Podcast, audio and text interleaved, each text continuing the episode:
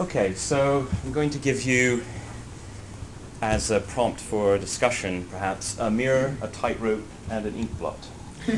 um, what does that mean? Well, before I get to either any of those, just one slide on last work, the last workshop, um, and how what we're doing maybe today fits into that a little bit.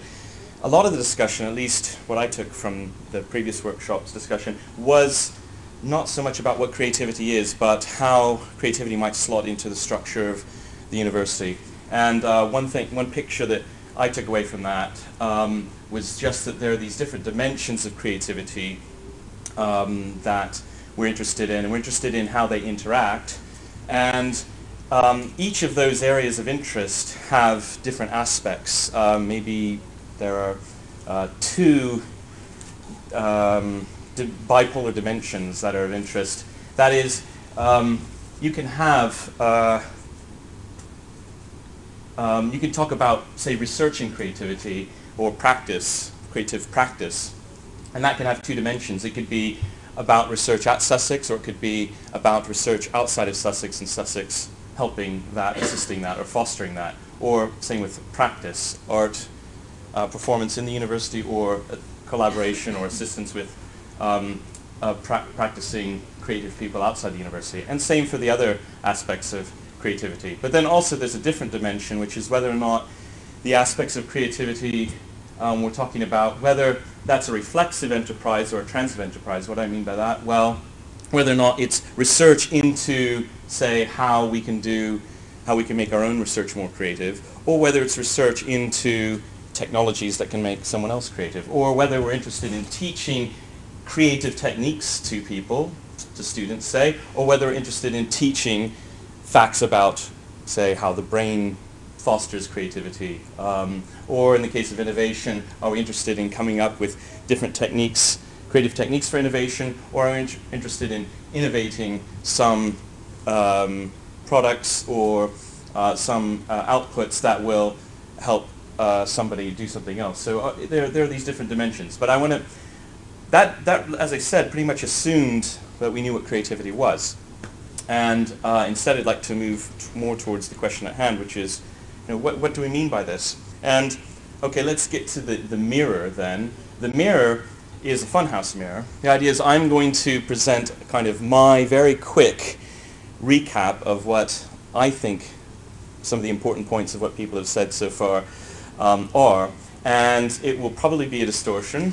and um, it's, I'll attach names to the different themes that came out, but there, there, they probably more than one name attaches, and, and of course each person said a lot more than that. So it's a very, very distorted relationship, but I think that can be a creative activity is to, to look at something through some kind of distorting transformation and, and then rethink about it once, once seen it in a different, different light.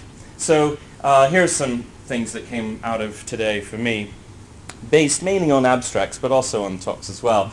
Um, we've clearly, um, this is, I mean, Maggie just states that uh, she sees um, creativity as the ability to produce ideas that are new, surprising, and valuable. And I would just say, um, this is the only uh, kind of side comment I'll make like this, I think, but I'll just say um, we might wonder whether it has to be ideas. For instance, it could be just um, products, other kinds of output. It might not be ideas um, that are, that's, uh, that's the object of creativity, but it's a kind of uh, a quibble. Um, Celia, we've heard, you know, we saw this a couple times, um, the idea of inner freedom to play to a purpose. Um, I'm just, I guess I'm just assuming you have a short attention span and you need to be reminded of it. Of course, you remember that, but I just thought it might be nice to see all the summaries up here at once. Um, from Julia, the idea I took from that was that um, it's the one important aspect of creativity is harnessing in innovation to make it applicable, to make it useful um, for some purpose. Um, not just innovation for its own sake all the time, but uh, innovation for use. And from Ben, uh, the environment is important and can affect, uh, foster, foster or not foster creativity depending on the environment. And what can we do about that? Um, in particular, the knowledge environment, um, how can that be uh, facilitated? Uh, with uh, Kim also building on this idea of uh, that, that creativity is an inner freedom. Um, how can we transcend the constraints that are imposed by our own language? Is that possible? How, what are the ways we can do that? And would that lead to creativity? And from Justine, um, if creativity is conceptual development, then she's in particular interested in looking at uh, alternative methodologies and inference methods for solving problems, very particular problems um, from her experience. Okay, so that's just a recap. Now, what, what about this? What's the tightrope? Well, the tightrope is I think that we can, at least my reaction to all of that, is that um, we can think of creativity as some type of balancing act, some type of salutary opposition between holding at bay two extremes and finding this kind of Aristotelian golden mean in between these two um, oppositions. And I'm going to give some examples of that that come out of the discussion or at least the presentations um, from today. So um, what are some of these dimensions that we're trying to balance in order to be creative? Well, I think we saw a, a, a tension between self and the environment, between the intuitive and the conceptual, between blue sky and applied, between the novel and the familiar, and between chaos and order. And I was particularly pleased to hear chaos coming up in the discussion uh, near the end there. Um, uh, so what do I mean by each of these? What did I get? Oh, sorry, one more. One that didn't come out of today, but I thought I'd add just as a, I think there's a, um, a, a, creative, creativity can come out of it, the balancing between the tensions of disconnection and engagement. Okay, so how did these come out of uh, today's uh, talks for me? Well, um, freedom seems to be important. Independence from the environment in some, some sense. You can't really be creative if you're determined entirely by your environment. So there has to be some freedom.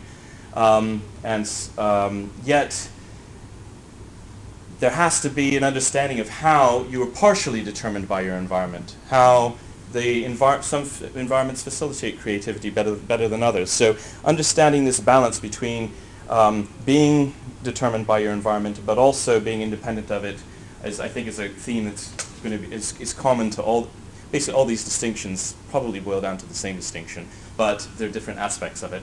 Um, so that was one way, uh, you know, the, the, environment shouldn't determine your behavior, but then again, it shouldn't be completely independent of the environment. Um, and especially once you acknowledge that the environment, as I think um, Ben did, um, the environment includes other people, uh, very importantly. So I think that's it's natural to see the environment as being important.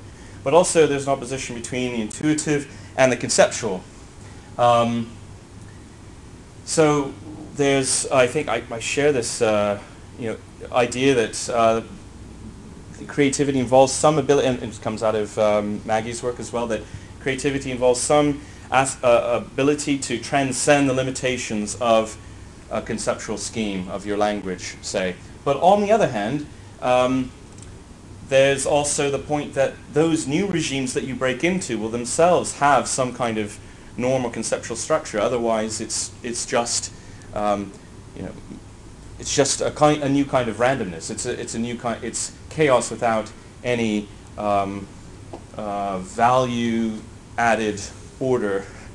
So it's a, I guess this is a, I mentioned Aristotle already, but for philosophers keeping story, I guess this is a Kantian point that um, you you can't you know just un unconceptualized uh, intuition really doesn't get you anywhere. But then again, uh, concepts that aren't uh, uh, don't get any input from your intuitions uh, turn out to be um, empty and, and meaningless as well. So there's some virtuous interplay between our view, conceptualized view of the world and our ability to violate that and maybe force a new conceptualization.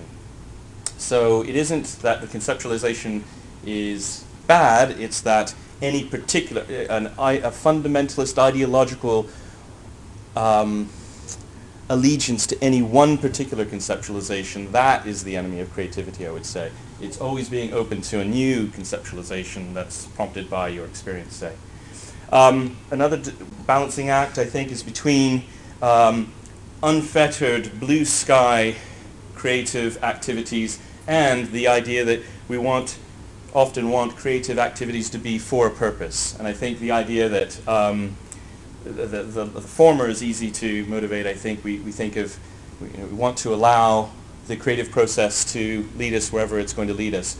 But nevertheless, we want to think of creativity as being for a purpose, as being directed, as being harnessable in some way, as being somehow applicable. So we want to, to walk this tightrope between allowing the process to go where it may, and yet we, there seems to be some, there has to be some boundary, some constraint as well on what kind of uh, things are going to be, um, what's going to count as a valuable output.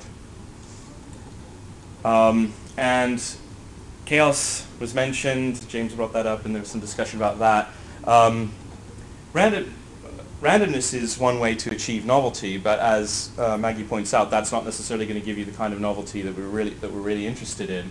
Um, we want something of value, so the idea is uh, that there must be some balancing act between the extremes of random chaos, things we can't understand, and order, what's easily understood, what's simple.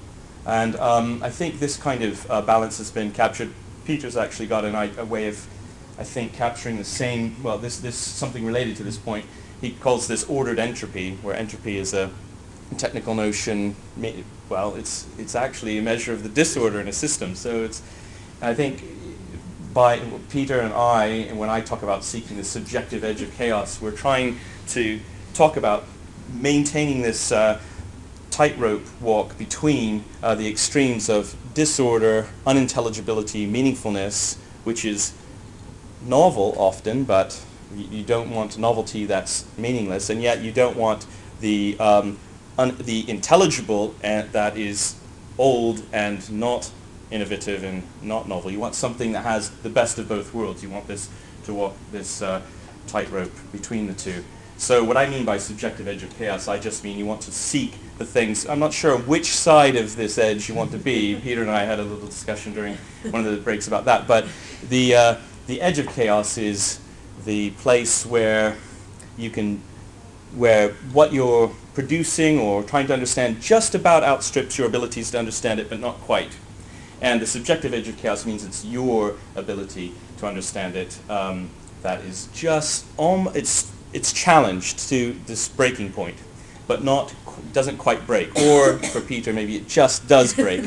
Um, but uh, we can quibble about that uh, as well. But the idea is that it, will always be changing because as you change, as you learn, uh, what challenges you uh, changes as well. And um, that requires a different way of thinking about uh, these issues, especially in the context of uh, teaching and learning, perhaps. Uh, anyway, the last point, the last uh, way of look, last dimension of tension uh, is between disconnection and engagement. Brian Cantwell Smith um, has tried to view intentionality. That's a technical philosophical term that basically means aboutness. Um, things are about something else if um, the relationship between the thing and the thing it's about is in this is in the middle distance. Um, the middle distance between complete engagement and complete disconnection. Um, so you have partial disconnection. You'll only be about something if you are engaged with it in some way, but not too engaged with it. Um, this is true not only in philosophical theories about what intentionality is, but it's true in art and it's true even in personal relationships. So um, you know, how can I miss you if you won't go away is, uh, is the way of summarizing this in personal relationships. Um, um, you can't really have a close relationship with someone if they're always there, but you can't have a relationship with them if they're never there. But um, now you could interpret some of what Celia is talking about is that this is the case for creativity as well. Um, you have to have some disengagement from the self. You can't have total disengagement from the self. What would that mean? But you want some disengagement it's a partial disconnection from the self in order to be able to get a creative grip on, on what you, who you are, what you are, in order to um, produce some creative um, writing. Uh, but I think that's not just about writing. I think it's, it, there's, I think it's a general point about creativity. Um, but that's an idea. Now here's, so that's, that's been the tightrope in the mirror, but now the ink blot. Um, you can do, well, people are good at taking patterns and finding structure and meaning and something in them. And um, so I'd like you to do what I've just done, which is uh, take today as a pattern, as an ink blot, and use your creative faculties and tell us what order you see, what patterns you see. What, what ideas of creativity do you see emerging from uh, what you've been presented today. So thanks.